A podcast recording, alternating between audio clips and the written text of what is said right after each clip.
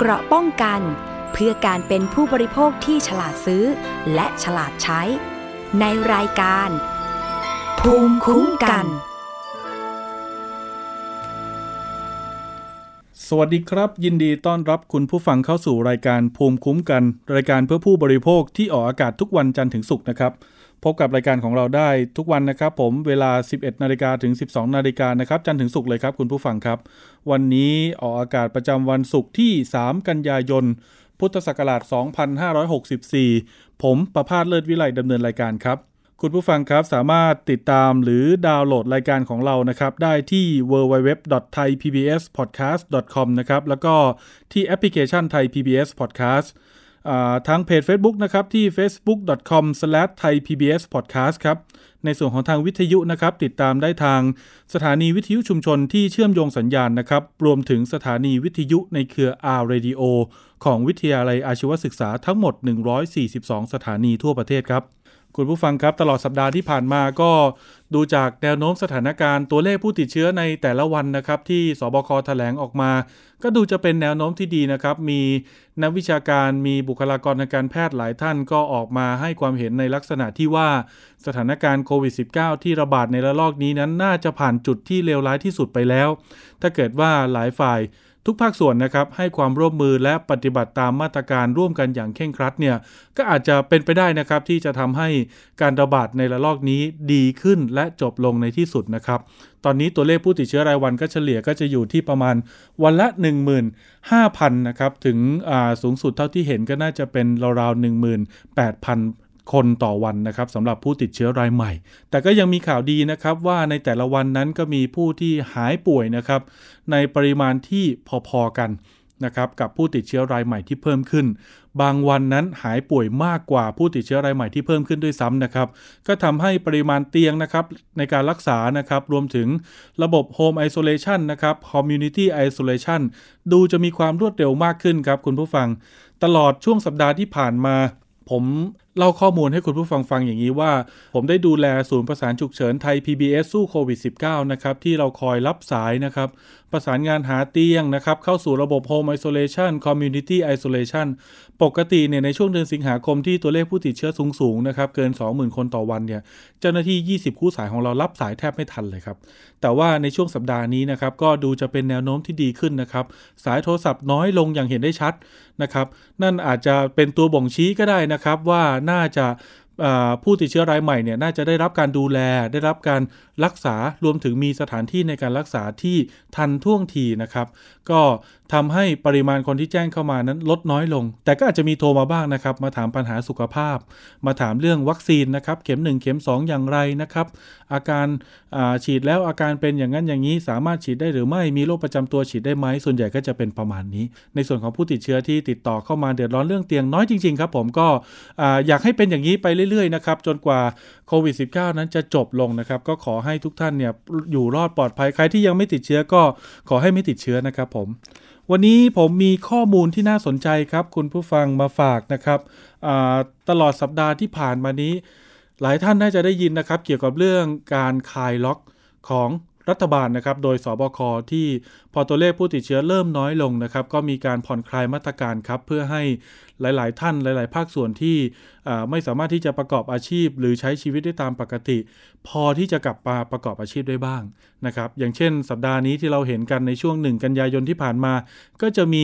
ร้านตัดผมนะครับร้านเสริมสวย ร้านนวดแผนไทยก็เริ่มกลับมาเปิดให้บริการนะครับในส่วนของมาตรการการเดินทางที่ก่อนหน้านี้ห้ามเดินทางนะครับอตอนนี้ก็เริ่มผ่อนคลายให้สามารถเดินทางได้ แต่ขอความร่วมมือนะครับคุณผู้ฟังว่าให้เดินทางเฉพาะเท่าที่จำเป็นจริง ๆนะครับ ถ้าไม่มีธุระจำเป็นที่จะต้องเดินทางโดยเร่งด่วนนั้น ก็ขอให้ชะลอหรือระงับการเดินทางนั้นไว้ก่อน ในการเดินทางนะครับสำหรับผู้ที่จำเป็นต้องเดินทางผมมีข้อมูลที่สำคัญนะครับมาอธิบายให้คุณผู้ฟังได้ฟังอย่างนี้ครับว่าในส่วนของกระทรวงคมนาคม ซึ่งเขาดูแลทั้งทางบกทางเรือทางอากาศนะครับเขาก็ได้ออกมาตรการครับเกี่ยวกับเรื่องการเดินทางนะครับในช่วงของอตั้งแต่วันที่ 1 กันยายนที่ผ่านมานะครับคุณผู้ฟังท่านไหนที่จะเดินทางนะครับจะต้องปฏิบัติตามมาตรการดังต่อไปนี้เขากำหนดไว้เลยนะครับรถโดยสารนะครับยานพาหนะแต่ละประเภทเนี่ยจะต้องมีการรับผู้โดยสารไม่เกินร้อยละ 75 ของความจุของตัวรถนะครับ ฉะนั้นถ้าเกิด จะไปเดินเดินทางโดยรถทัวร์บคสอย่างเงี้ยนะครับ ก็ในรถคันนั้นเนี่ยที่นั่งจะต้องไม่เต็มนะครับ ก็คือนั่งได้แค่ร้อยละ 75 ของความจุ ในพาหนะต่างๆ จะต้องจัดให้มีระบบการระบายอากาศที่ดีนะครับ ทั้งในยานพาหนะที่ใช้เดินทางรวมถึงบริเวณชานชาลา และสถานีขนส่ง รถโดยสารสาธารณะจะต้องมีการแวะพักตามช่วงเวลาที่เหมาะสมนะครับ ต้องมีการปฏิบัติตามมาตรการสาธารณสุขนะครับ ที่เขาเรียกว่า DMHTTA นะครับ โดยทางราชการเนี่ยจะเป็นผู้กำหนดเงื่อนไขนะครับ ผู้ประกอบการผู้โดยสารก็จะต้องปฏิบัติอย่างนี้อย่างเข่งครัดนะครับ มาตรการ DMHTTA ประกอบด้วยอะไรบ้างนะครับ D distancing ครับรักษาระยะห่างระหว่างบุคคล หลีกเลี่ยงการสัมผัสนะครับ M ก็คือ mask wearing นะครับสวมใส่หน้ากากผ้าหน้ากากอนามัยตลอดเวลานะครับ ในเวลาที่ท่านอยู่บนรถโดยสารนะครับ H ก็คือต้องมีจัดให้มีจุดบริการเจลล้างมือแอลกอฮอล์อย่างทั่วถึงและเพียงพอนะครับทีตัวแรกนะครับ temperature นะครับมีการตรวจวัดอุณหภูมิร่างกายก่อนเข้าใช้บริการนะครับทีตัวที่ 2 ก็คือ testing ครับจะต้องมีการตรวจหาเชื้อโควิด -19 นะครับและตัวอักษรสุดท้ายก็คือตัว A นะครับจะต้องมีแอปพลิเคชันครับผู้ที่เดินทางนะครับจะต้องติดตั้งแอปพลิเคชันไทยชนะ และหมอชนะนะครับโดยต้องสแกนนะครับเพื่อเช็คอินนะครับก่อนที่จะเข้าออกสถานที่ที่ท่านไปใช้บริการทุกครั้งนะครับผมในส่วนของการเดินทางเอาอย่างทางรางก่อนนะครับมีมาตรการควบคุมนะรถไฟฟ้านะครับในกรุงเทพมหานครเนี่ย BTS จะมีการปรับเวลานะครับให้ผู้โดยสารเข้าสู่ระบบของรถไฟฟ้าเนี่ยที่สถานีต้นทางนะครับ เวลา 20 นาฬิกาสถานี ปลายทางเนี่ยเวลาไม่เกิน 21 นาฬิกานะครับ ในส่วนของสถานีต่างๆนะครับ ก็จะมีประกาศอยู่ในเพจของอกระทรวงคมนาคมนะครับ แล้วก็จะมีการประกาศในเพจของทีม PR ของ BTS นะครับ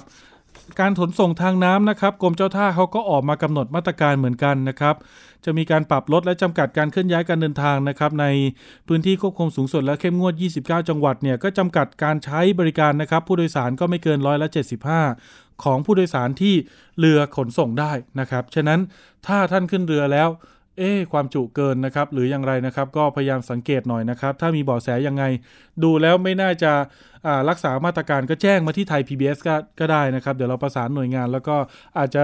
ส่งผู้สื่อข่าวไปดูหน่อยนะครับ ว่าเป็นไปตามมาตรการหรือไม่นะครับ จะต้องมีการจัดให้มีการเว้นระยะห่างนะครับ อันนี้ก็เป็นมาตรการปกติอยู่แล้วนะครับ แล้วก็ดูเกี่ยวกับเรื่องอความเหมาะสมนะครับ การอำนวยความสะดวกนะครับในการขนส่งประชาชนนะครับ ในชั่วโมงเร่งด่วนเนี่ยก็มีการให้พิจารณาเพิ่มจำนวนเที่ยวเรือนะครับ ตามความเหมาะสมนะครับ โดยคำนึงถึงระยะห่างนะครับ แล้วก็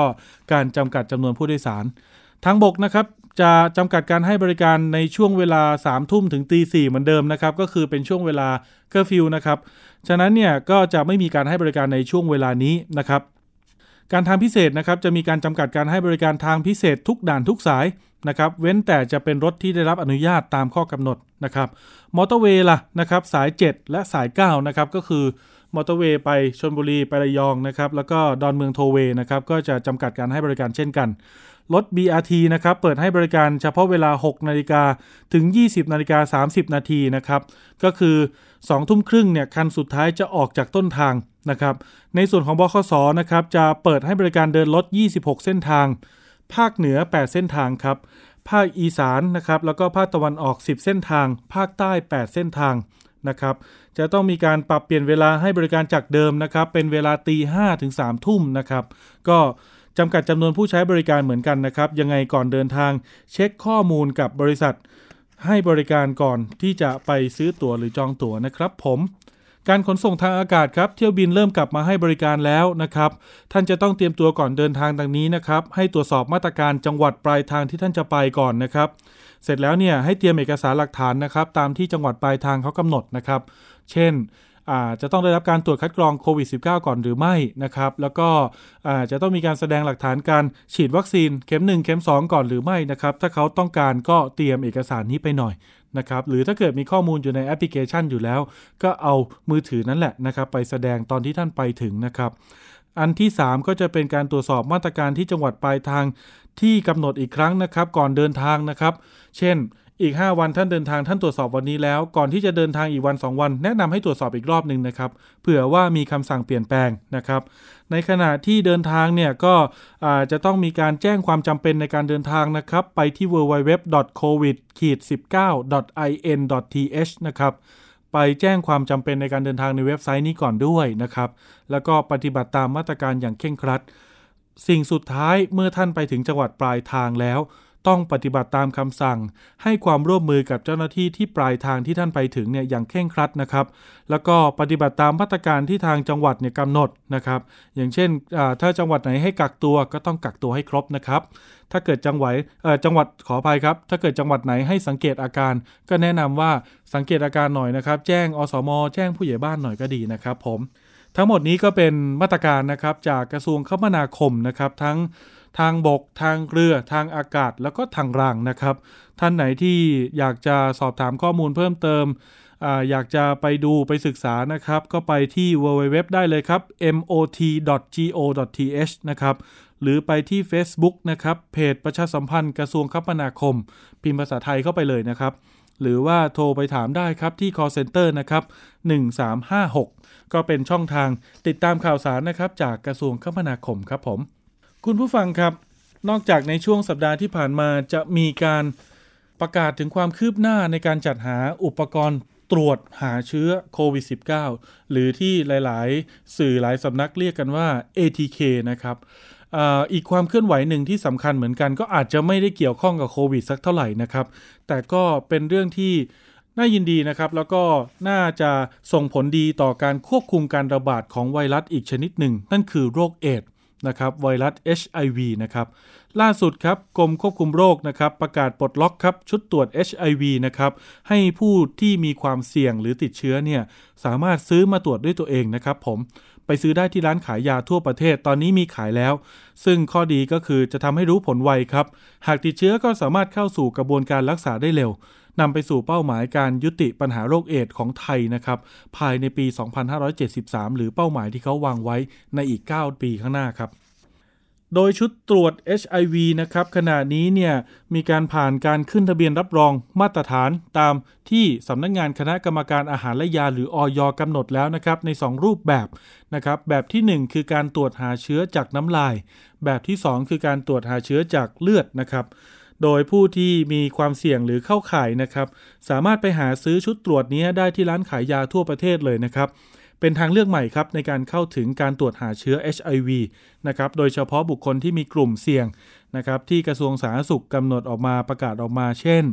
กลุ่มชายที่มีเพศสัมพันธ์กับชายนะครับ กลุ่มหญิงข้ามเพศกลุ่มที่ทำงานบริการนะครับ แล้วก็กลุ่มที่ใช้ยาเสพติดนะครับ ชนิดฉีดเข้าเส้น นะครับรวมถึงบุคคลทั่วไปที่อาจจะอยากลองตรวจดูนะครับ ก็สามารถไปซื้อมาตรวจได้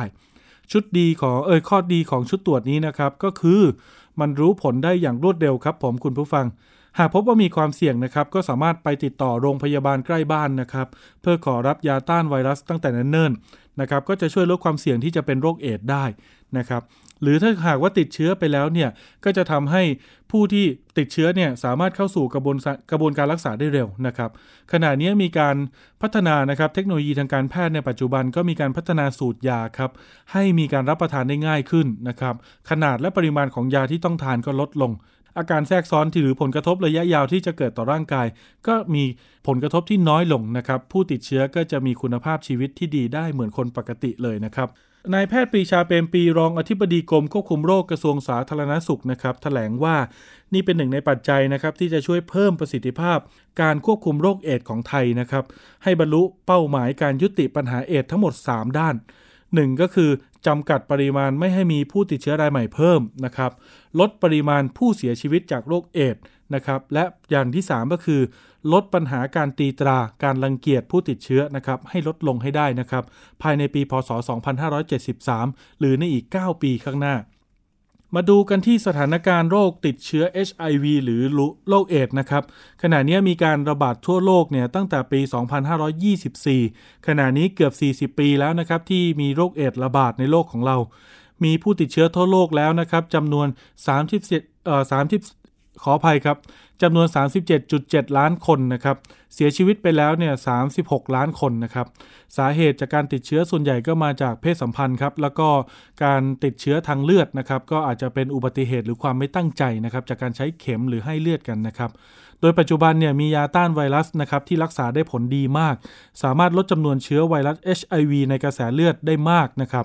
ส่วนวัคซีนในการป้องกันไวรัสตัวนี้ ขณะนี้ยังอยู่ในระหว่างการศึกษาวิจัยในเฟสที่ 3 ดังนั้นมาตรการหลักในการป้องกันก็คือ วิธีการป้องกัน HIV ได้ดีที่สุดก็ยังคงจึงต้องเป็นถุงยางอนามัยนะครับ ฉะนั้นก็แนะนำว่าให้สวมถุงยางอนามัยทุกครั้งที่มีเพศสัมพันธ์ รวมถึงการกินยาต้านไวรัสสำหรับป้องกันก่อนการสัมผัสเชื้อนะครับ โดยสรุปแล้วเนี่ยปัญหาการติดเชื้อทั้งหมดเนี่ยส่งผลกระทบระดับโลกเนี่ยในระดับที่สูงนะครับ สำหรับสถานการณ์การติดเชื้อเอดในไทยนะครับตั้งแต่ปี 2527 จนถึงปี 2563 ที่กระทรวงสาธารณสุขเขามีการรวบรวมข้อมูลรวมทั้งหมด 36 ปี ขณะนี้มีผู้ติดเชื้อสะสมที่ยังมีชีวิตอยู่นะครับ 462,376 คนนะครับในปีที่แล้วนะครับคือปี 2563 มีผู้ติดเชื้อรายใหม่ 4,855 คน เสียชีวิต 11,882 คนนะครับ ก็ในส่วนของผู้ติดเชื้อที่ยังมีชีวิตอยู่ แล้วก็รู้สถานะการติดเชื้อของตัวเองเนี่ยก็สูงถึง 94.3%นะครับขณะนี้เนี่ยเกือบทั้งหมดก็อยู่ในระบบการรักษา ด้วยการทานยาต้านไวรัสนะครับที่ได้รับจากโรงพยาบาลหรือคลินิกใกล้บ้านนะครับ แล้วก็สามารถลดปริมาณเชื้อไวรัสในกระแสเลือดได้สำเร็จนะครับเกือบ 100%เลยครับที่ 97.2%นะครับทางกระทรวงสาธารณสุขจึงมั่นใจนะครับว่าประเทศไทยเนี่ยจะสามารถยุติปัญหาได้สำเร็จตามเป้าหมาย คือเป้าหมายทั้งหมดเนี่ยปี 2573 เนี่ยเป็นเป้าหมายใหญ่ของโลกนะครับที่จะมีการระงับยับยั้งโรคเอดนะครับไม่ให้มีการระบาด นะครับไปมากกว่านี้ หรือให้มีผู้ติดเชื้อเสียชีวิตน้อยที่สุดเท่าที่จะเป็นไปได้นะครับ ไทยก็มุ่งหวังว่าเราจะยุติปัญหาแล้วก็ลดการแพร่กระจายของเชื้อ ลดจำนวนผู้เสียชีวิตจากโรคเอดได้ทันตามเป้าหมายของโลกเช่นกันท่านรองอธิบดีกรมควบคุมโรคก็ย้ำเตือนนะครับว่าเครื่องมือป้องกันเชื้อไวรัส HIV ที่ดีที่สุดของตอนนี้นะครับ ก็คือถุงยางอนามัยนี่แหละครับ ก็เน้นย้ำกันนะครับผม จะมีอยู่ 2 อุปกรณ์การตรวจนะครับ ก็คือ ไปซื้อได้นะครับที่ร้านขายยานะครับถ้าเกิดท่านไหนที่มีพฤติกรรมเสี่ยงนะครับก็คือแบบตรวจที่ 1 ก็คือเป็นการตรวจเลือดนะครับราคาจะอยู่ที่ชุดละประมาณ 100 บาทนะครับในแบบที่ 2 ก็จะเป็นการตรวจจากน้ำลายนะครับก็จะมีราคาขายอยู่ที่ชุดละ 500 บาทนะครับประมาณนะครับประมาณ 500 บาท ซึ่งก็สะดวกครับแล้วก็ราคาถูกกว่าที่ท่านจะไปตรวจหาเชื้อจากสถานพยาบาลนะครับ มันก็จะทำให้ผู้ที่สงสัยหรือไปมีความเสี่ยงมาเนี่ยได้ตรวจนะครับแล้วก็สามารถที่จะเข้าถึงได้ในราคาที่ถูกนะครับ แล้วก็ไม่ต้องเปิดเผยตัวตนด้วยนะครับ ตรงนี้ก็จะทำให้เขารู้สึกสบายใจ แล้วก็ถ้าเกิดว่าพบว่าไม่ติดก็โอเค ก็อาจจะต้องมีการรีเช็คอีกครั้ง แต่ถ้าติดก็เข้าสู่กระบวนการรักษานะครับครับผมประเด็นถัดมานะครับ คุณผู้ฟังวันนี้เป็นประเด็นใหญ่ ในช่วงโควิด -19 ระบาดนี่ก็มี หลายกิจการนะครับได้รับผลกระทบนะครับหนึ่งในนั้นก็จริง ๆ แล้วกระทบมานานแล้วก็อาจจะเป็นในส่วนของร้านขายของชำหรือผู้ให้บริการ เช่น ร้านค้าในชุมชนร้านของชำร้านโชว์หวยต่างๆนะครับที่อาจจะต้องมีการปรับตัวนะครับบางร้านเนี่ยนอกจากขายสินค้าแล้วก็มีการติดตั้งให้บริการตู้เติมเงินนะครับตู้สำหรับให้บริการต่างๆ ทั้งเติมเงินเกม เติมเงินโทรศัพท์จ่ายบินนู่นนี่นั่นนะครับรวมถึงอนาคตก็อาจจะต้องมีการฝากถอนเงินผ่านตู้เหล่านี้ ตู้เหล่านี้ตู้เติมเงินนะครับ ก็มีบริษัทเอกชนหลายรายนะครับ ที่เขามีให้บริการนะครับ แต่ก็มีบางรายนะครับที่มีเจ้าของร้านค้าไปใช้บริการแล้วทำสัญญาแล้วก็เกิดปัญหานะครับไม่ได้กำไร อยากจะคืนตู้ก็คืนไม่ได้นะครับ ถูกเรียกเงินเรียกทองอีกนะครับ บางคนเรียกหลักพัน บางคนถูกเรียกเงินหลักหมื่นเลยนะครับ มีการร้องเรียนเข้ามานะครับ จริง ๆ ประเด็นนี้ทางไทย PBS เราเคยทำข่าวและนำเสนอไปแล้วนะครับ แล้วก็ช่วยเหลือไปได้ เยอะมากเลยนะครับ หลายสิบเลยนะครับของร้านค้าขายของชำในจังหวัดต่างๆ แต่ก็ยังมีผู้ที่ประสบปัญหาใหม่ครับ อย่างเช่นรายนี้นะครับก็คือคุณอรวรรณนะครับหรืออน้องอุนะครับเป็นผู้ร้องเรียนจากจังหวัดขอนแก่น ตอนนี้อยู่ในสายแล้วเดี๋ยวคุยรายละเอียดกันนะครับ คุณอู้สวัสดีครับสวัสดีค่ะ ครับคุณอู้ครับได้ข่าวว่าประสบปัญหาทราบเรื่องว่ามีการแจ้งเรื่องร้องเรียนเข้ามาที่ไทย PBS ว่าคุณอุหรือครอบครัวเนี่ยประสบปัญหาจากการที่ไปลงตู้เติมเงินของบริษัทเอกชนรายหนึ่งไว้ที่ร้านแล้ว ไม่ได้กำไรอย่างที่ตั้งใจไว้ก็เลยจะคืนตู้แต่ถูกเรียกเงินใช่ไหมครับ ใช่ค่ะ รายละเอียดเป็นยังไงครับ เราลงตู้ไว้นานหรือยังอ่อลงตู้ได้ประมาณห้าหกเดือนนะคะแต่ก็คือใช้แค่เดือนเดียวอะค่ะ แล้วจะคืนตู้ค่ะ แต่ทางบริษัทอะค่ะ คือเรียกร้องที่จะให้จ่ายค่าเสียหายเป็นเงินหมื่นห้าค่ะ หนึ่งหมื่นห้าพันบาท ใช่ค่ะ ในตอนที่เขามาติดต่อหรือเราไปติดต่อเขาครับ ในตอนที่จะลงตู้กันช่วงแรกอ๋อพอดีเอ่อทางเอ่อมีเจ้าหน้าที่มานะคะพวกเอ่อพนักงานนะคะเซลล์บริษัทมาอย่างนี้ไหมฮะลที่บ้านแหละค่ะ ใช่ค่ะๆอืใช่มค่ะครับเขาว่าไงบ้างครับมาคุณลอุงคือที่ที่แรกอะค่ะ แม่เป็นคนลงนะคะ ครับ พอดีพ่อกับแม่อยู่บ้านกันสองคนนะคะครับ แล้วก็ทางพนักงานนะคะแล้วก็เอ่อบอกว่าทาง จะลงตู้ให้ เพราะว่ามันจะสแกนบัตรเอ่อประชารัฐได้อย่างเงี้ยค่ะอ๋อภายในหนึ่งเดือนจะมาติดตั้งอะไรครับให้เนี่ยค่ะ อ่า ช่วงหลังๆนี่คือก็แต่พอมีมีเรื่องบัตรสวัสดิการของรัฐด้วยที่เขาจะต้องมาใช่ซื้อค่ะของใช่ไหมครับ ใช่ค่ะ อ่า แล้วการเพทำราะว่าสัญญาหรือว่าปกติผมเห็นบางบริษัทก็เขาใช้วิธีการคือไปเช่าที่ร้านค้าของเรา แล้วแบ่งกำไรกัน บางบริษัทก็ขายตู้ อันนี้เป็นแบบว่าเขามาเช่าที่เราหรือว่าเขาขายตู้ให้เราฮะ ขายตู้ค่ะ แล้วเขาก็จะเก็บเป็นรายเดือนนะคะอ๋อ แพงไหมฮะ จากสัญญาที่ทำประมาณน่าจะถ้าเครื่องหนึงก็น่าประมาณหลายหมื่นอยู่นะคะ แต่ถ้าส่งเป็นรายเดือนก็ประมาณหกร้อยกว่าบาทนะคะเขาจะหักอัตโนมัติเลยอะค่ะ คือเราเติมเงินเข้าตู้คือเขาจะหักเองเลยอะค่ะ ครับ ก็คืออธิบายคุณผู้ฟังอย่างนี้นะครับ เพราะว่าตู้ของบริษัทเจ้าเนี้ยนะครับเขาจะมีการทำสัญญาให้เราผ่อน เหมือนเป็นการผ่อนค่างวดเป็นค่าตู้ให้เขานะครับ แล้วก็ทุกเดือนเนี่ยก่อนที่เราจะให้บริการลูกค้าคือลูกค้าจะมาใช้บริการผ่านตู้เราเราต้องเติมเงินเข้าไป เพื่อให้ตู้ของเราเนี่ยมันมีวงเงินถูกต้องไหมครับ ใช่ค่ะ ใช่ไหมแล้วเวลาเขาหักค่าใช่ตู้รายเดือนจากเราเนี่ยเขาก็จะหักจากวงเงินนี้ไป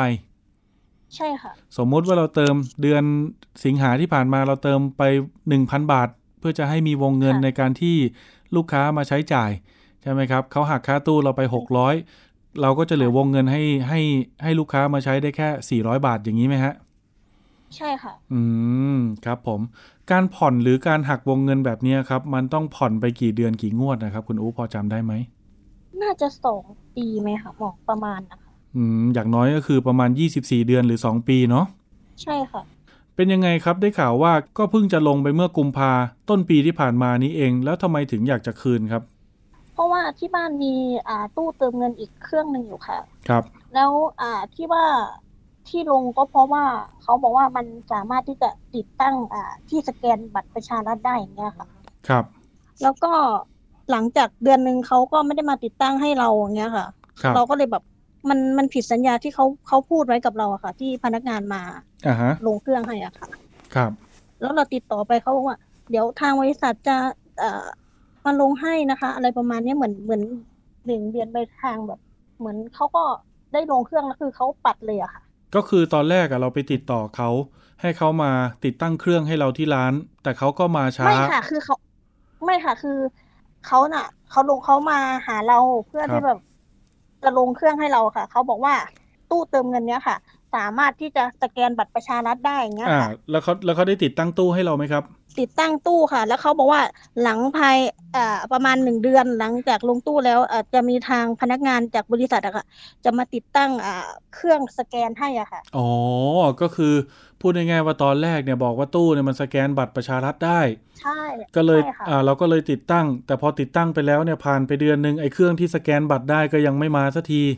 ก็มีไค่ะมีแต่ตู้ที่เติมเงินได้ว่างั้นเถอะ ใช่ค่ะค่ะอืมเราก็เลยแบบพอเดือนหนึ่งเสร็จเราก็เลยไม่เห็นมาเราโทรไปคือเขาก็ไปเสียเขาก็คุยแบบอย่างเงี้ยว่าเออเดี๋ยวจะมาติดตั้งให้นะครับ อะไรประมาณเนี้ยค่ะครับแต่พอหลังจากนั้นก็คือไม่มาเราก็เคยแบบ เออจะเราคือคุยกันก่อนหน้านี้แล้วค่ะ ถ้ามันถ้าไม่มาติดตั้งให้เรา เราจะคืนตู้เราคุยกับอ่า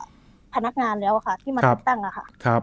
อืมเขาก็บอกว่าไม่มีปัญหาเลยนะคะ ตอนตอนที่เราคุยกัน ตั้งแต่วันนั้นจนถึงวันนี้นี่มาติดเครื่องสแกนบัตรประชารัฐให้หรือยัง ยังค่ะ ยัง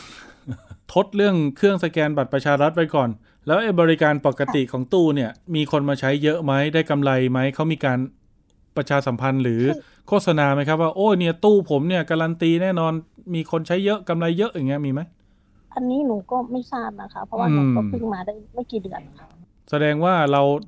พอเขาไม่ติดเครื่องอาสแกนบัตรประชารัฐให้เราก็เลยอยากจะยกเลิกถูกต้องไหมครับน้องอุใช่ค่ะ เราก็เลยอืมอยากยกเลิกทะเราก็เลยโทรไปทางบริษัทอะค่ะ ครับ ก็คือทางบริษัทบอกว่า คือถ้าจะยกเลิกอะต้องจ่ายค่าอ่าเครื่องอะค่ะหมื่นห้าค่ะ อืม แล้วเราว่ายังไงครับปกติปกติอ่าพวกหนูเคยลงแต่คืนแต่คือไม่ได้จ่ายไม่ได้เสียนะคะ บริบริษัทอื่นแต่เพิ่งมาเจอบริษัทนี้แหละค่ะ ก็คือของเจ้าอื่นเนี่ยเขาก็อ่าอาจจะมาเช่าที่เรา หรือถึงให้เราลงตู้เนี่ย ถ้าเราคืนก็ที่เหลือก็ไม่ต้องจ่ายก็เอาตู้คืนไปใช่ไหม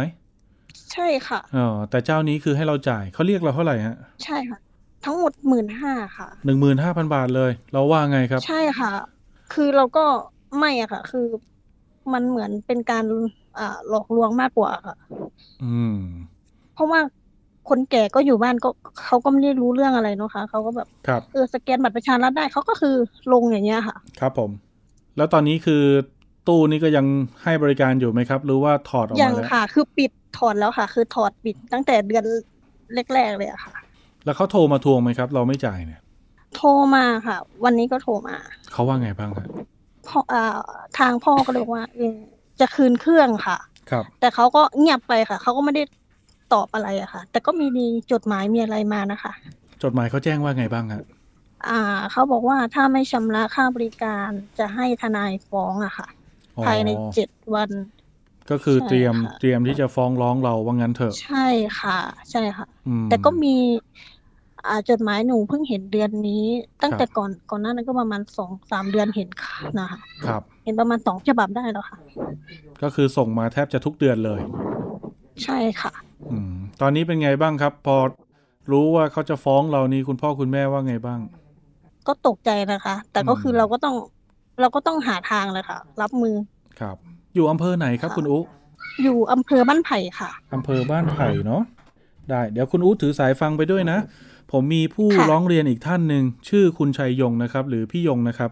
จากจังหวัดสงขลานะครับ ก็ประสบปัญหาคล้ายกับคุณอุเลยนะครับ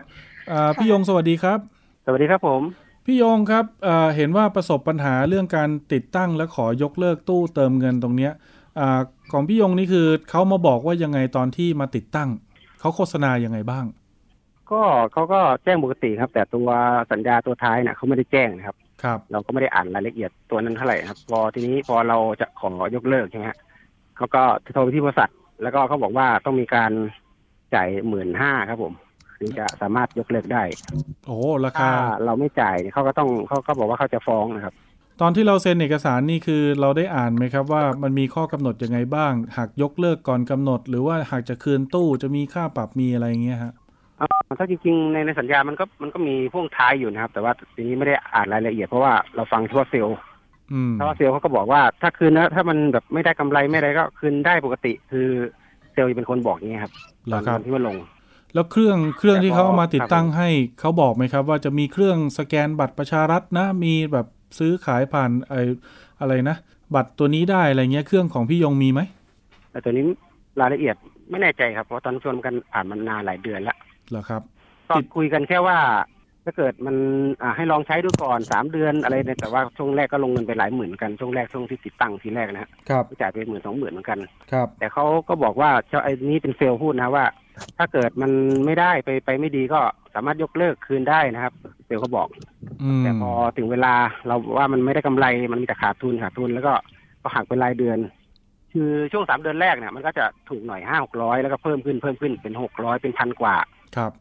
คือมันจะเพิ่มขึ้นเรื่อยนะครับ ทีนี้แล้วก็ว่ามันไม่ไหวก็เลยจะคืนพอคืนอืมเสร็จก็บริษัทก็อ่า แจ้งมาว่าต้องจ่ายหมื่นห้าครับผม แล้วเราเรามองว่า โอเคไหมครับ ที่เขาเรียกร้องมาหมื่นห้าในความเห็นของเราอ่าผมว่ามันมันก็ไม่เขาเป็นธรรมเท่าไหร่นะครับทำไมครับครั้งแรกเขาก็แจ้งแจ้งว่าอืมถ้าเกิดไม่ได้กำไรหรืออะไรเนี้ยก็สามารถที่จะคืนได้ แต่ครัพบอถึงเวลา มันก็มาบอกว่าต้องมีค่าเสียหายค่าอะไรครัค่าบหมื่นห้าขึ้นมานะครับอืมซึ่งเขาไม่แจ้งเราตั้งทีแรกนะครับ ครับผม โอเค เดี๋ยวสักครู่ เดี๋ยวผมจะทีมงานจะต่อสายอาจารย์ปรเมศให้นะครับ แต่เดี๋ยวผมถามคุณอุนิดนึง คุณอุ ที่บ้านเนี่ยได้รับคำโฆษณาจากเซลล์เหมือนกับพี่ยงที่หาดใหญ่ที่เออที่สงขลาไหมว่าถ้าเกิดติดไปแล้วได้กำไรไม่เยอะหรือไม่ได้กำไรก็คืนได้ไม่มีปัญหาอะไรหรอกเขาพูดอย่างนี้ไหมมีค่ะ คือคุยค่ะ คือพูดอยู่ค่ะ เพราะว่าเขาพูดประมาณไหนแม่บอกว่าเล่าให้ฟังหน่อย คือว่าเขาบอกว่าถ้าไม่ได้กำไรหรือถ้าถ้าเราอยากคืนเครื่องเนี่ยคืนได้ค่ะ คือทางเซลล์บอกอะค่ะอืมครับ ก็คือไม่ติดปัญหาอะไรเลย ถ้าเกิดไม่ได้กำไรไม่ก็ค่ะพร้อมไม่ที่จะติดมารับค่ะคืน ใช่ค่ะ อืม อันนี้ยืนยันแต่นะคือเขาเขาไม่ได้ใช่ค่ะ แต่ไม่ได้พ่วงท้ายบอกว่าถ้าคืนเครื่องต้องเสียแค่นี้เขาเขาไม่ได้เขาไม่ได้พูดเลยค่ะอ๋อเขาบอกแต่ว่าคืนได้แต่ไม่ได้บอกว่ามีค่าใช้จ่ายด้วย ใช่ค่ะ อืม แต่ตอนนี้ก็คือ โอเค เดี๋ยวสายอาจารย์ปรเมศมาแล้วนะครับ อาจารย์ปรเมศอินทรชุมนุมนะครับ ท่านเป็นอายการนะครับ แล้วก็ท่านก็เป็นผู้บริหารสำนักงานช่วยเหลือประชาชนทางกฎหมายนะครับ แห่งเนติบัณฑิตยสภาด้วยนะครับ หรือสชนนะครับ อาจารย์ปรเมศสวัสดีครับ สวัสดีครับ อาจารย์ครับอีกสองสายที่ฟังอยู่ด้วยมีสองท่านนะครับ ท่านแรกชื่อน้องอุครับ เป็นผู้ร้องเรียนจากขอนแก่นครับอาจารย์ แล้วก็อีกท่านหนึ่งคือพี่ยงครับเป็นผู้ร้องเรียนจากสงขลาครับ ลงตู้แล้ว เซลล์บอกว่าถ้าไม่ได้กำไรหรือไม่ดีก็คืนก็ได้ แต่ไม่ได้บอกว่าเวลาคืนจะมีค่าใช้จ่าย คราวนี้ พอจะคืนจริงๆเนี่ยครับไม่ยอมมารับตู้ครับ บอกว่าต้องจ่ายหมื่นห้าครับอาจารย์ถ้าไม่จ่ายจะฟ้องครับ ส่งเอกสารมาทวงโทรมาทวงทุกเดือนเลยครับอาจารย์ คือจริง ๆ ที่เนติบัณฑิตเคยทำเรื่องนี้นะครับ เราก็บอกไม่ใช่สัญญาไม่ถูกต้องสัญญาเนี่ยเขียนเป็นสัญญาอะไรผมจำไม่ได้รายละเอียดมันยาวแล้วแต่เราเราก็ฟ้องคดีในที่สุดก็เขาก็ไม่ได้ชนะอะไรละครับ เพราะว่าสัญญามันไม่ถูกต้องครับการการตู้เนี่ยมันมันคล้ายๆ มันทำเหมือน ทำธุรกิจร่วมกันนะครับครับ แล้วก็ไม่ใช่ว่า ไม่ได้กำไรแล้ว คือคือเขาเขาต้องต้องผมผมจำรายละเอียดไม่ได้แต่เราเคยทำนะครัมับนมียอดมีเป้าที่จะต้องให้ทำถ้าทำไม่ได้ มันก็คือคล้ายๆ เป็นการเอาเปรียบในที่สุด เราก็ฟ้องคดีแล้วก็รวมคดีสามสิบสี่สิบกว่าแห่งมั้งที่มันมีปัญหาอย่างเงี้ยผมเคยอที่สุดแล้วศาลก็บอกว่าสัญญามันใช้ไม่ได้ ผมเคยติดตามคดีนี้จากสชนครับอาจารย์ที่อาจารย์เคยครับแนะนำและให้แนวทาง ฟ้องไปทั้งหมดเกือบร้อยคดีครับอาจารย์ ชนะคดีเนี่ยอืมสามสิบบริษัทยอมถอนฟ้องอีกเจ็ดสิบประมาณนะครับคำพิพากษาอ่าส่วนใหญ่จะระบุว่าข้อสัญญาไม่เป็นธรรมครับอาจารย์ อย่างนี้ใช่ใช่ผู้ผู้ประสบปัญหารายใหม่เป็นๆทำไงดีครับเป็นรายละเอียดมันผมผมจำไม่ได้เพราะไม่ได้เข้าไปดูที่ที่ที่สำนักงานนะคครัรับบครับ แต่ผมว่าคือถ้ามันไม่ถูกต้องไม่ต้องหรอกครับ เราไม่ต้องคืน เดี๋ยวเดี๋ยวเดี๋ยวพอดีช่วงนี้ทนายอาสาก็จะไม่ค่อยได้มา ครับ ถ้ามันมีทนายอาสามาเนี่ยผมผมจะลองค้นดูอีกทีนึงแต่ก็แนะนำเหมือนเดิมนะครับ เราสู้คดี วันนี้ถ้าเราไม่ได้รับความเป็นธรรมและสัญญาที่เอาเปรียบเนี่ยมันใช้ไม่ได้อยู่แล้ว ครับ คือเวลาคล้ายๆ ในเรื่องมันคล้ายๆหลอกให้ไปวางตู้ไงครับ เห็นไหมแล้วจะได้เงินก็ต่อเมื่อตู้อย่างนี้งี้งี้ว่าเติมเงินเข้าไป ผมผมว่าลองร้องไปที่สชนอีกทีได้ไหมครับ แต่ช่วงเนี้ยนะ ครับมันอาจจะมีสถานการณ์ คือคดีเนี้ยผมจำเลขไม่ได้ไงถ้าถ้าถ้าเราสามารถอ้างอิงได้ ก็คงไม่มีปัญหาหรอกการฟ้องคดี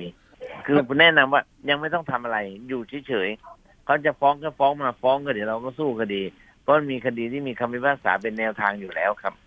อาจารย์ครับอย่างนี้ถ้าเกิดว่าเราไม่ประสงค์จะใช้ตู้เขาแล้ว เราควรจัดการกับตู้แจ้งนั้นคือย่างไรทำหนังสือส่งแจ้งคืนครับเขาถอดปลั๊กถอดปลั๊กเขาไม่มารับเรื่องเขาเราก็วางไว้งั้นน่ะ ครับนะครับ อย่างมากที่สุดเราแจ้งคืนเสร็จแล้วเอาหนังสือที่แจ้งคืนไปลงประจำวันด้วย แจ้งว่าเราไม่ได้ใช้แล้ว อย่างนี้เราต้องนะครับเก็บตู้ไว้ดีๆไหมครับห่อไม่ให้โดนแดดโดนฝนเดี๋ยวของเขาเสียหายไหมคก็รับอาเก็บจารไว้ย์หน่อยเก็บไว้หน่อย ก็คือว่าคืนของเขาก็เก็บไว้อืมนะครับอย่าอย่าอย่าไปทิ้งขว้างเดี๋ยวถ้าตู้มันเสียหายแล้วเดี๋ยวเราอาจจะกลายเป็นต้องรับผิดชอบไปได้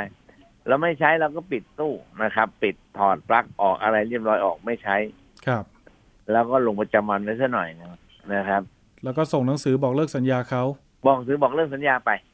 แล้วถ้าเกิดโอเคเขาส่งหนังสือมาทวง โทรมาทวงบอกไม่จ่ายจะฟ้องอย่างนี้เราควรทำไงไม่คหรรัอบกอาจารย์เราก็เราก็ไม่เป็นไรเราก็แจ้งกลับไปอะครับคือถ้าเราได้แจ้งไปครั้งหนึ่งแล้วเนี่ยเขาจะมีหนังสือมาอีกกี่ครั้งก็ไม่มีผลครับ แนะนำว่าให้มีหนังสือแจ้งกลับไปว่า เราไม่ได้ใช้ตู้และสัญญาของท่านนั้นมันเป็นธรรมให้มารับตู้คืน เลิกสัญญาและให้มารับตู้คืนแค่นั้นนะครับ พอแล้วม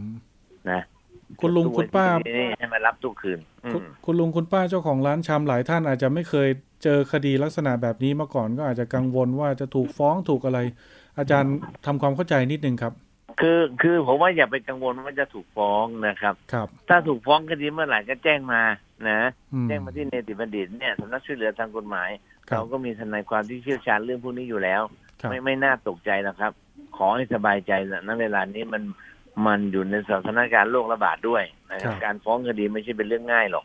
นะครับ แล้วข้อต่อสู้มันมีเยอะเยอะแยะไปหมดเลยครับเรื่องพวกเนี้ยตั้งแต่เอกสารในสัญญาก็สัญญาไม่เป็นธรรมและอาจเผลอๆอาจจะเป็นการหลอกให้เขาทำสัญญาด้วยซ้ำไปอืมนะครับ แนะนำว่าอยู่เฉยๆสบายใจไว้ดีก่อนดีกว่านะครับ ครับขออนุญาตอีกนิดนึงครับอาจารย์ครับในครับในตอนนี้อาจจะเดินทางมาหรือส่งเรื่องมาร้องเรียนที่สชนอาจจะลำบาก ถ้าเกิดเป็นกลไกกลไกที่ สำนักงานในการคุ้มครองสิทธิ์ที่อยู่ใกล้บ้านอย่างนี้พอได้ไหมครับ แล้วก็ได้ได้ร้องที่นั่นก่อนก็ได้ ร้องถ้ามันมีปัญหาอะไรก็ ส่งสำเนามาที่เนติบัณฑิตก็ได้ครับ อืมครับ ผม ผ่านมาทางสถานีวิทยุก็ได้มันเป็นไรนะครับผ่านผู้สื่อข่าวมาเป็นหนังสือผ่านมาแล้วเราก็ส่งต่อได้ไม่ได้มีปัญหาอะไรครับนะครับ โอเคนะเผื่อท่านไหนยังไม่รู้ครับอาจารย์ทิ้งท้ายนิดนึงคดีแพ่งถ้าถูกฟ้องอย่างนี้ฉันจะติดคุกไหมเนี่ยนะครับ อาจารย์ไม่ทำความเข้าใจเลยครับ คดีแพ่งธรรมดาอืมไม่ติดอยู่แล้ว ครับไม่มีไม่มีปัญหาไอ้เรื่องไอ้เรื่อง ไม่ไม่ใช่เรื่องคุกเรื่องตารางครับเป็นเรื่องสิทธิทางแพ่งธรรมดาธรรมดาเท่านั้นเองครับสู้คดีกันไปนะครับ ครับโอ้โอเคอ้าวเป็นเป็นข้อมูลที่เป็นประโยชน์ครับอาจารย์ครับ ขอบคุณอาจารย์ครับมากเลยครับผมที่สละครับเวลาครับ สวัสดีครับอาจารย์ครับสวัสดีครับ ครับนี่ก็เป็น ข้อแนะนำนะครับจากอาจารย์ปรเมศวร์อินทรชุมนุมนะครับท่านเป็นอายการนะครับแล้วก็เป็นกรรมการที่สำนักงานช่วยเหลือประชาชนทางกฎหมายแห่งเนติบัณฑิตยสภานะครับหรือสชนนะครับคุณอุกับคุณยงได้ฟังคำแนะนำหรือแนวทางจากอาจารย์แล้วเป็นไงบ้างครับ พี่ยงก่อนแล้วกันอะ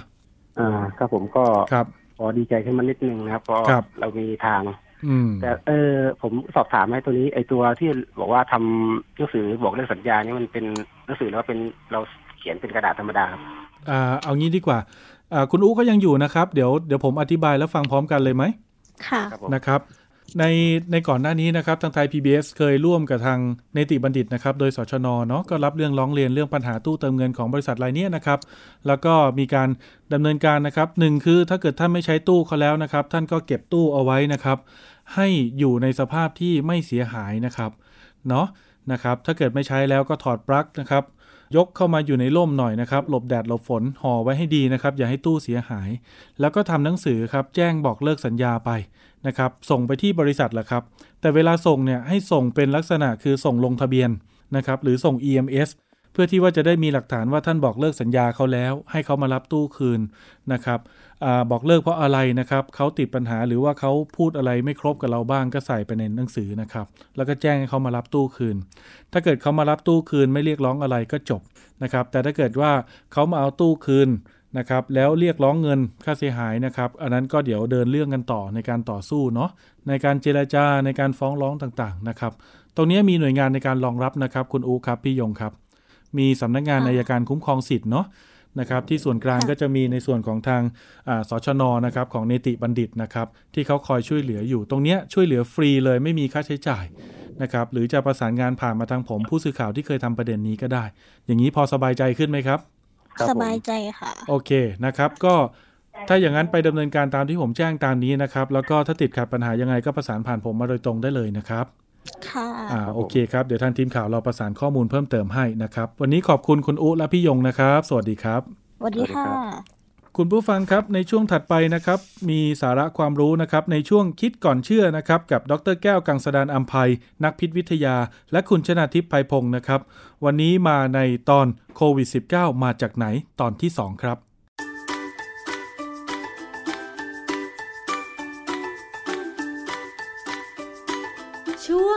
คิดก่อนเชื่อ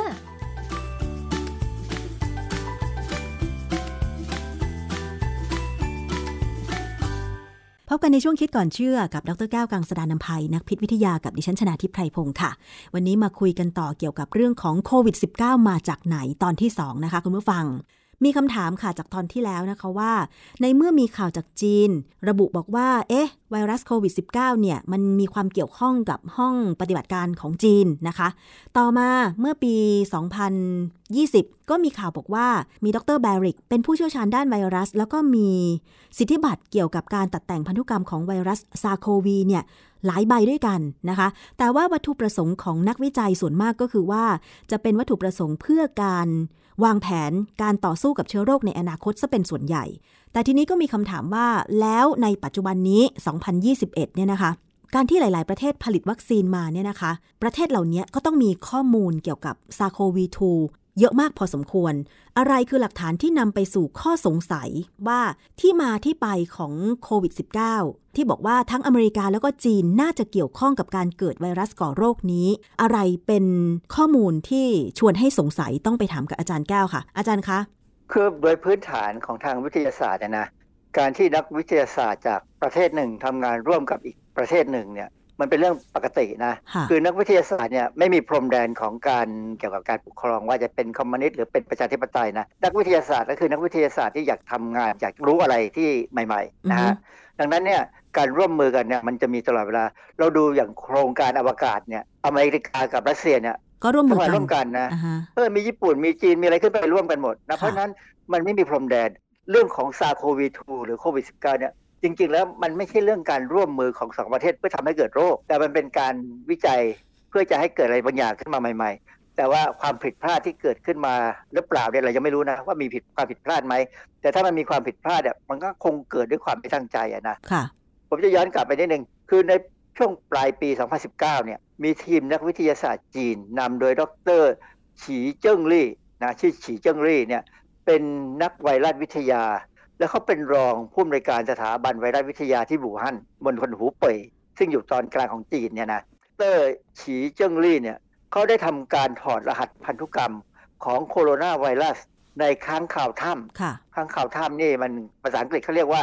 Chinese Horseshoe Bat คือค้างข่าวถ้ำที่เขาจับได้เนี่ยอยู่ในมณฑลยูนาน ทางตอนตะวันตกเฉียงใต้ของจีน ซึ่งยูนานเนี่ยอยู่เหนือไทยขึ้นไปไม่มากนะ เราเคยมีข่าวว่าคนไทยเนี่ยก็เอาค้างข่าวถ้ำในบ้านเราเนี่ยมาหาโคโรนาไวรัสเหมือนกัน ก็เจอบางสายพันธุ์เหมือนกัน คือมันไม่ใช่สายพันธุ์ที่ที่อู่ฮั่นนะนะแต่ว่ามันก็เป็นสายมันก็เป็นสายพันธุ์ใกล้ๆกันนั่นแหละเพราะมันเป็นโคโรนาไวรัสเหมือนกันนะฮะมีคลิปวิดีโอหนึ่งใน YouTube ชื่อ Wuhan Lab Scientist warns coronavirus is just the tip of an iceberg ก็เขาก็บอกว่าโคโรนาไวรัสที่เขาเจอที่อู่ฮั่นเนี่ย มันมันเป็นแค่เหมือนกับยอดของภูเขาน้ำแข็ง ซึ่งภูเขาน้ำแข็งเนี่ยถ้าเวลามันลอยเนี่ยยอดมันนิดเดียวจากข้างในเนี่ยฐานข้างใต้น้ำเนี่ยฐานใหญ่ๆนะเพราะฉะนั้นเป็นแค่เรื่องเรื่องเล็กนิดเดียวที่จะนำไปสู่เรื่องใหญ่ ใจความสำคัญของคลิปเนี่ยกล่าวเป็นเชิงเตือนต่อสาธารณะว่า การพบไวรัสโคโรนาชนิดใหม่ที่อู่ฮั่นเนี่ยนะมีความจำเป็นต้องศึกษาให้ดี เพราะมันจะเป็นการป้องกันการเกิดโรคระบาดครั้งใหญ่ คือตอนที่ดรฉีเจิ้นลี่เนี่ยเขาพูดเนี่ยมันยังไม่มียังไม่มีปัญหานะยังไม่เกิดปัญหาชัดๆ แต่ว่าหลังจากนั้นอีกไม่นานเนี่ยเกิดปัญหา คือดรฉีเนี่ยเขาเคยให้สัมภาษณ์สถานีโทรทัศน์ CGTN เขาบอกตัวอย่างไวรัสที่ศึกษา เขาได้รับวันที่ 30ธันวานะ2019 แล้วเขาก็ถอดรหัสทันทีเลย เขาเป็นคนตั้งชื่อคำว่า novel coronavirus หรือไวรัสโคโรนาสายพันธุ์ใหม่ แล้วจากนั้นเนี่ยวันที่ 12เนี่ย มกราคม 2020 เนี่ยเขาก็แจ้งไปที่ WHO เลย ว่าเขาเจออย่างนี้นะแล้วคราวนี้ปัญหาคือ พอมาถึงต้นเดือนกุมภาเนี่ยเลยมีข่าวเป็นทางการว่าไวรัสสายพันธุ์ใหม่เนี่ยอาจจะเชื่อมโยงกับอาการปอดบวมอย่างหนักของคนไข้ในโรงพยาบาลที่บูฮั่นอืมแล้วหลังจากนั้นล่ะคะ มันเหมือนจะมีข้อมูลหลั่งไหลออกมามากมายว่าจริง ๆ แล้วเนี่ย มันเกี่ยวข้องกันหรือไม่กับคนป่วยที่หูหั่นแล้วก็เชื้อที่เพิ่งตรวจเจอใหม่ แล้วก็มันยังมีข้อมูลสับสนนะคะอาจารย์ คือความจริงมันไม่ได้เกี่ยวกับอย่างนั้นโดยตรงนะ ผมขอย้อนกลับไปที่นิตยสาร MIT Technology Review วันที่ 29 มิถุนา2021 เนี่ยเขาให้ข้อมูลย้อนหลังอันหนึ่งว่าดรแบริกเนี่ยมีความน่าสงสัยนะว่าเขาอาจจะเป็นต้นต่อของซาโควี2ในบทความเรื่อง Inside the Risky Bat Virus Engineering that links America to Wuhan คือบทความมันเนี่ยเขาพูดว่าดรแบริกเนี่ยเขาได้ติดต่อกับดรฉีแบริกนี่อยู่อเมริกานะดรฉีนี่เป็นรองผออของสถาบันไวรัส คือแบริกเขาติดต่อดรฉีเพราะเขาได้ข่าวว่าพอพอฉีไปบอกที่ WHO เนี่ยข่าวมันก็กระจายไปทั่วโลกแบริกขอตัวอย่างแล้วข้อมูลพันธุกรรมของไวรัสทั้งหมดเลยนะดรฉีก็ส่งไปให้ คือแบริกเขาก็พูดตรงๆบอกว่าจะเอาไปสร้างไวรัสโคโรนาสายพันธุ์ใหม่ เขาจะสร้างนะซินเทติกคือเขาจะทำไวรัสในห้องห้องปฏิบัติการนะฮะสุดท้ายมีการตีพิมพ์ข้อมูลความสำเร็จในการสังเคราะห์ไวรัสชนิดใหม่ ซึ่งดรบาริกกับดรฉีเนี่ยมีชื่อเป็นผู้ร่วมทำวิจัยอืมในวารสาร Nature Medicine ปี 2015ค่ะปี 2015 นะ อีกต้อง 4 ปี 5 ปีกว่าจะเกิดปัญหาค่ะเป็นบทความเรื่อง A SARS-like cluster of circulating bat coronaviruses shows potential for human emergence แปลเป็นภาษาไทยว่า ไวรัสโคโรนาที่มีลักษณะคล้ายกลุ่มไวรัสที่ก่อให้เกิดโรคซาร์ในค้างคาว ได้แสดงศักยภาพในการก่อโรคในมนุษย์ค่ะเขาเขาสามารถจะสร้างไวรัสพวกนี้ได้นะ ในการตีพิมพ์บทความเนี่ย มันเป็นการร่วมมือกันระหว่างทีมนักวิจัยของ University of North Carolina at Chapel Hill แล้วก็หน่วยงานสำคัญอื่น ๆ ในสหรัฐ ซึ่งรวมถึงห้องปฏิบัติการของสำนักงานคณะกรรมการอาหารและยา อืม ค่ะ หมายความว่าอาจารย์ คือพอมันมีข่าวว่าไวรัสโคโรนาสายพันธุ์ใหม่ 2019 มันทำให้คนป่วย แล้วดรฉีเจิ้งลี่เนี่ย ก็รายงานไปยังองค์การอนามัยโลกเมื่อประมาณเดือนกุมภาพันธ์ปี 2020 แต่ปรากฏว่าเมื่อย้อนกลับไป ดูชื่อของทั้งดรฉีเจิ้งลี่ แล้วก็ดรแบริกเนี่ยเคยเป็นทีมวิจัยเดียวกันเมื่อปี 2015 หมายความว่าเขาก็ต้องมีข้อมูลอะไรบางอย่างเกี่ยวกับไวรัสตัวนี้หรือเปล่าอาจารย์ ซึ่งมันตลกไงว่าทำไมไม่มีข่าวออกมาเลยปี 2019 เขาก็บอกว่าเขาไปเจอเชื้อในไวรัสในข้างคาวถ้อือฮึำแต่ความจริงเนี่ยเขาเคยมีข้อมูลที่ว่าทำงานร่วมกันไปแล้วอืมนะในการที่ให้ข้อมูลเกี่ยวกับพันธุกรรมเนี่ยแล้วปรากฏว่า ทีมงานวิจัยเนี่ยก็คือจากอเมริกาแล้วก็มีทีมจาก Wuhan Institute of Virology ซึ่งเป็นสถาบันของจีนค่ะแล้วก็ยังมีมีนักวิจัยบางคนเนี่ยสังกัดประเทศสวิตเซอร์แลนด์ด้วยอือฮึเพราะฉะนั้นเรื่องพวกนี้ไม่ใช่เรื่องลับอือฮึมันเป็นเรื่องที่ระหว่างชาตินานาชาติอะนะแล้วนี่ทีมนักวิจัยเนี่ยจริงผมว่าเขาก็ดูก็มีความบริสุทธิ์ใจนะที่เขาทำแล้วเขาก็ตีพิมพ์เผยแพร่งานเลยอือฮึนะฮะคือในงานวิจัยของเขาเนี่ย ทีมดรบาริกเนี่ยเขาได้อธิบายถึงการตัดต่อพันธุกรรมของส่วนที่ที่สร้างโปรตีนหนามค่ะพันธุกรรมส่วนที่สร้างโปรตีนหนามคือส่วนหนึ่งของ DNA หรือค่ะ RNA ก็ตามเนี่ยนะเพราะไวรัสเนี่ยมันใช้ RNA RNA เขาตัดต่อพันธุกรรมส่วนที่สร้างโปรตีนหนามจากไวรัสสายพันธุ์ SHC 014 ซึ่งเป็นไวรัสที่ดรลี่เนี่ยเขาส่งให้ดรบาริกไว้ก่อนแล้ว แล้วก็เอาหน่วยเนี่ยส่วนเนี้ยไปแทนที่หน่วยพันธุกรรม ที่สร้างโปรตีนหนามของไวรัส SARS-CoV SARS-CoV นี่คือตัวที่มันไวรัสมันเคยระบาดตอนสมัย 2013 ค่ะ คือหมายความว่าเขาเขาปรับเปลี่ยนหนามพันธุกรรมของมันค่ะนะฮะคือ SARS-CoV เนี่ยที่เขาใช้เนี่ยเป็นชนิดที่ก่อให้เกิดเชื้อในหนูเมาส์ ไม่ได้เกิดในคนนะค่ะ เกิดในหนูเมาส์เขาเอาโปรตีนหนามเขาสร้างโปรตีนหนามให้กับซาโควีที่ติดเชื้อในหนู ได้สะได้ไวรัสใหม่ เขาเรียกว่าซินเ h ติกไวรัส เป็นไวรัสสังเคราะห์ใหม่ค่ะนะฮะซึ่งมีศักยภาพในการติดเชื้อในคนได้อืมเพราะอะไรเพราะเขาเอาไปทดลองกับเซลล์ที่เขาเลี้ยงเลี้ยงไว้ในห้องทดลองเนี่ยเซลล์เนี่ยมาจากทางเดินหายใจของคนค่ะ และเซลล์นี้มีตัวรับที่เราเรียกว่า ACE2 แล้วปรากฏว่าไวรัสเนี่ยมันเข้าไปจับกับมันเอาหนามของมันเนี่ยที่เขาทำใหม่ให้เนี่ยเอาหนามเนี่ยไปใส่เข้ากับ ACE2 ได้ มันก็เลยกลายเป็นว่าไวรัสเนี่ยเขาถึงบอกว่าไวรัสนี่มีศักยภาพในการติดเชื้อในคนได้อืมเอ่อเขาก็คงจบแค่นี้ในงานวิจัยในห้องแลบค่ะนะฮะแต่นี่มันก็เป็นสิ่งที่น่ากังวลว่าการทำวิจัยแบบเนี้ยมันมันน่ากดีลัวไหม มันจะเป็นผลดีต่ออนาคตของโลกใบนี้ไหม เพราะว่าถ้ามองเจตนาเท่าที่อาจารย์เล่ามาเนี่ยไม่ว่าจะเป็นนักวิจัยจากจีนฉีเจิ้งลี่ ดรบาริก จากอเมริกาใช่ไหมคะ หรือทีมวิจัยที่ร่วมกันทำวิจัย ในการตัดแต่งพันธุกรรมเนี่ยเหมือนว่าจะทำวิจัยตัดแต่งพันธุกรรมไวรัส เพื่อที่จะหาทาง เพื่อให้เกิดนวัตกรรม หรือสิ่งประดิษฐ์หรือยาหรือวัคซีนใหม่ ๆ ในการที่จะป้องกัน ไวรัสทุกตัวให้มันอยู่ ไม่ว่าจะเป็นซา ไข้หวัดนกหรือไข้หวัดอื่นๆด้วยใช่ไหมคะ แต่ว่าเมื่อมันสงสัยว่าดูเหมือนจะเกิดข้อผิดพลาดทางห้องปฏิบัติการทำให้ไวรัสมันแพร่กระจายไปเนี่ย ก็เลยเกิดคำถามว่าแล้วแบบเนี้ยมันส่งผลดีไหมกับโลกใบนี้อาจารย์ คือตอนเขาตีพิมพ์บทความเนี่ยมันยังไม่มีการไม่มีการแพร่ของเชื้ออะไรก็ตามเนี่ยยังไม่มีโรคระบาด เออในบทความเขาเนี่ยมีตอนหนึ่งที่สำคัญมากเลยเขาเขาประเมินวิธีการบำบัดการติดเชื้อ ด้วยระบบภูมิคุ้มกัน ทั้งโดยการใช้ monoclonal antibody หรือการใช้วัคซีน ตลอดจนการใช้ยาต้านไวรัสที่มีอยู่ในตอนนั้นเนี่ยนะอือฮึเขาบอกว่าถ้าเกิดการระบาดขึ้นมาเนี่ย แนวทางที่มีอยู่เนี่ยมันมีประสิทธิภาพต่ำจนถึงล้มเหลวอืมในการจัดการและป้องกันการติดเชื้อไวรัสโคโรนาที่ถูกสังเคราะห์อืให้มีโปรตีนหนาแบบใหม่อือฮึคือเขาก็มองออกเลยว่าไวรัสที่เขาสังเคราะห์ขึ้นมาเนี่ยเขาควรพยายามเก็บให้ดีนะ เพราะว่ามันอันตรายมากอืมมันไม่มีวิธีการป้องกันหรือ ยาก็ไม่มียาก็อือฮึยาที่มีอยู่ก็ใช้ไม่ได้อะไรเงี้ยนะค่ะเพราะเราจะเห็นว่าปัจจุบันเนี่ยยาที่เราใช้รักษาซาโควีทูเนี่ยนะมันก็ไม่ใช่เป็นยาที่รักษาได้โดยตรง มันเป็นยาที่รักษาโรคโรคอื่อื่นนมาแล้วทั้งนั้นอะๆใช่เออฟาวิพิลาเวียนี่ก็รักษาโรค HIV เอ่อโรคเออโรคเอดส์มาใช่ไหมฮะค่ะหรือมันมีเลมเดซิเวีย ซึ่งก็ใช้ในการรักษาไวรัสตัวอื่นมา แต่ว่าก็เอามาใช้กับไวรัสตัวนี้ได้เป็นบางคนอือฮึที่ได้ผลอะไรเงี้ยนะ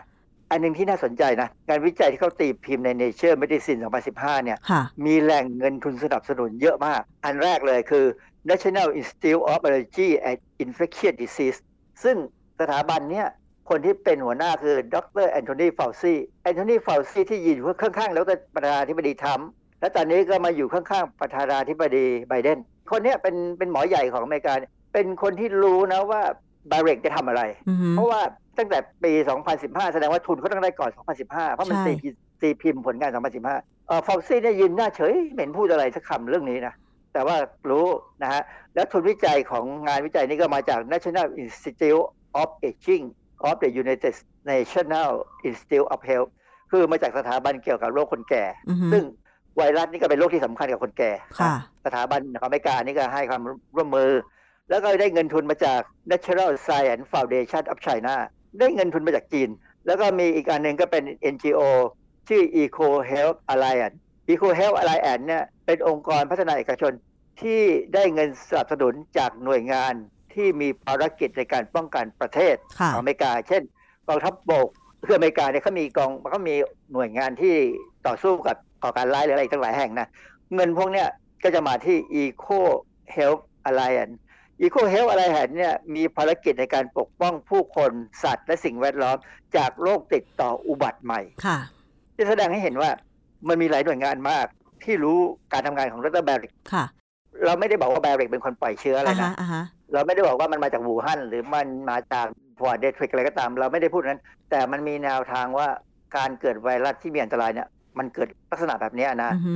มีคนมีครั้งหนึ่งมีการให้สัมภาษณ์ของดรแบริก กับสื่อชื่อ Hub Post Hub Post เนี่ยเป็นเว็บไซต์และเป็นสื่อที่มีหลายภาษา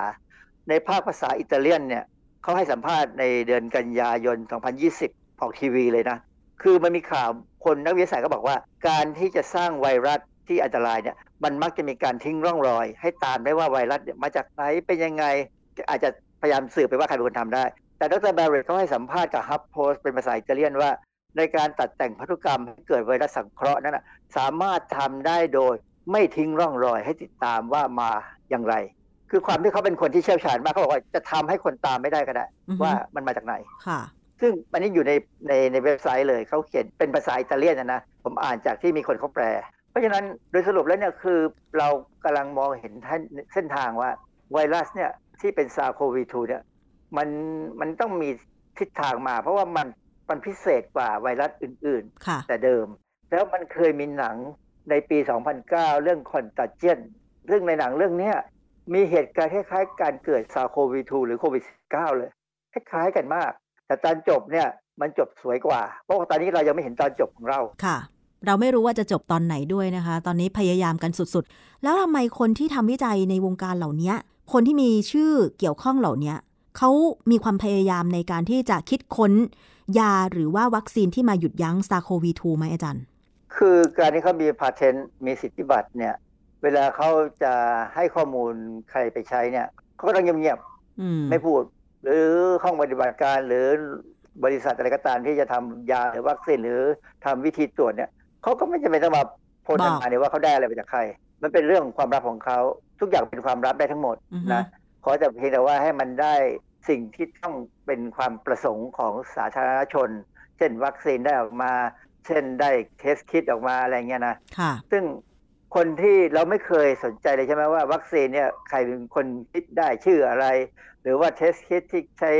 ทำเพล็กเทสทำ ATK เทสอะไรก็ตามนั้นเนี่ยที่ใช้ใช้เช็คโรคนู้นโรคนี้เนี่ยเราไม่เคยถามว่าใครเป็นคนทำอืมเรารู้แต่ว่ามันราคาเท่าไหร่ เรารู้แต่ว่าบริษัทอะไรผลิต แล้วก็มันมีประสิทธิภาพภาพไหมเท่านั้นเองใช่ไหมเออ คนที่คนคิดเนี่ยรวยอยู่ข้างหลังเงียบแต่ว่ามันทำให้เราเห็นว่า แม้กระทั่งเจตนาดีของการคิดค้นงานวิจัย และมีผู้ที่มีความเชี่ยวชาญอย่างมาก แต่สุดท้ายคือ ถ้าในระบบนั้นมันมีการผิดพลาดขึ้นเนี่ย มันหมายถึงความเดือดร้อนของผู้คนทั่วโลกเลยนะอาจารย์ๆประเด็นคือตอนนี้ไม่มีใครยอมรับว่าอะไรคือความผิดพลาดอือฮึและเกิดที่ไหน ไม่มีใครยอมรับเพราะ ทุกคนก็มุ่งไปที่จีนนะนะอันอือฮึตามข่าวที่เราดูนะแต่ว่ามันจริงเหรอเพราะจีนอือฮึก็ไม่ได้รับเขาบอกว่าเพิ่เขาจับโยนมันเข้าไปที่ไอ้ตัวลิ้นกับข้างข่าว เพราะว่าคนจีนชอบกินอืมก็เลยไปอ้างว่าไอ้คนที่ติดเนี่ยมันคงไปกินแหละอืมจริงหรือเปล่าก็ไม่รู้ค่ะ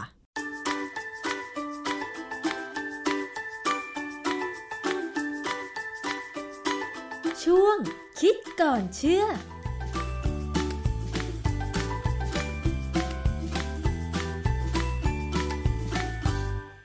ครับทั้งหมดนี้ก็เป็นสาระความรู้ที่ทางทีมงานเราเอามาฝากให้คุณผู้ฟังนะครับ ไว้เป็นเกราะป้องกัน ไว้เป็นภูมิคุ้มกันของตัวเองนะครับ และคนรอบข้างนะครับ ผมติชมแนะนำรายการเข้ามาได้ที่ Facebook นะครับ ผมจะพยายามไปอ่านทุกคอมเมนต์นะครับ หรือโทรมาแจ้งเราก็ได้ครับที่ 02 790 2111 นะครับ วันนี้เวลาของรายการหมดลงแล้วนะครับ พบกับผมได้ใหม่สัปดาห์หน้านะครับ หรือผู้ดำเนินรายการท่านอื่นๆ ก็มีทุกวันนะครับ จันทร์ถึงศุกร์เลยนะครับ ผม วันนี้ลาไปก่อนครับ สวัสดีครับ ติดตามรายการได้ที่ www.thaipbspodcast.com แอปพลิเคชัน Thai PBS Podcast หรือฟังผ่านแอปพลิเคชัน Podcast ของ iOS Google Podcast Android Podbean SoundCloud และ Spotify ติดตามความเคลื่อนไหวของรายการและแสดงความคิดเห็น โดยกดถูกใจที่ facebook.com/thaipbspodcast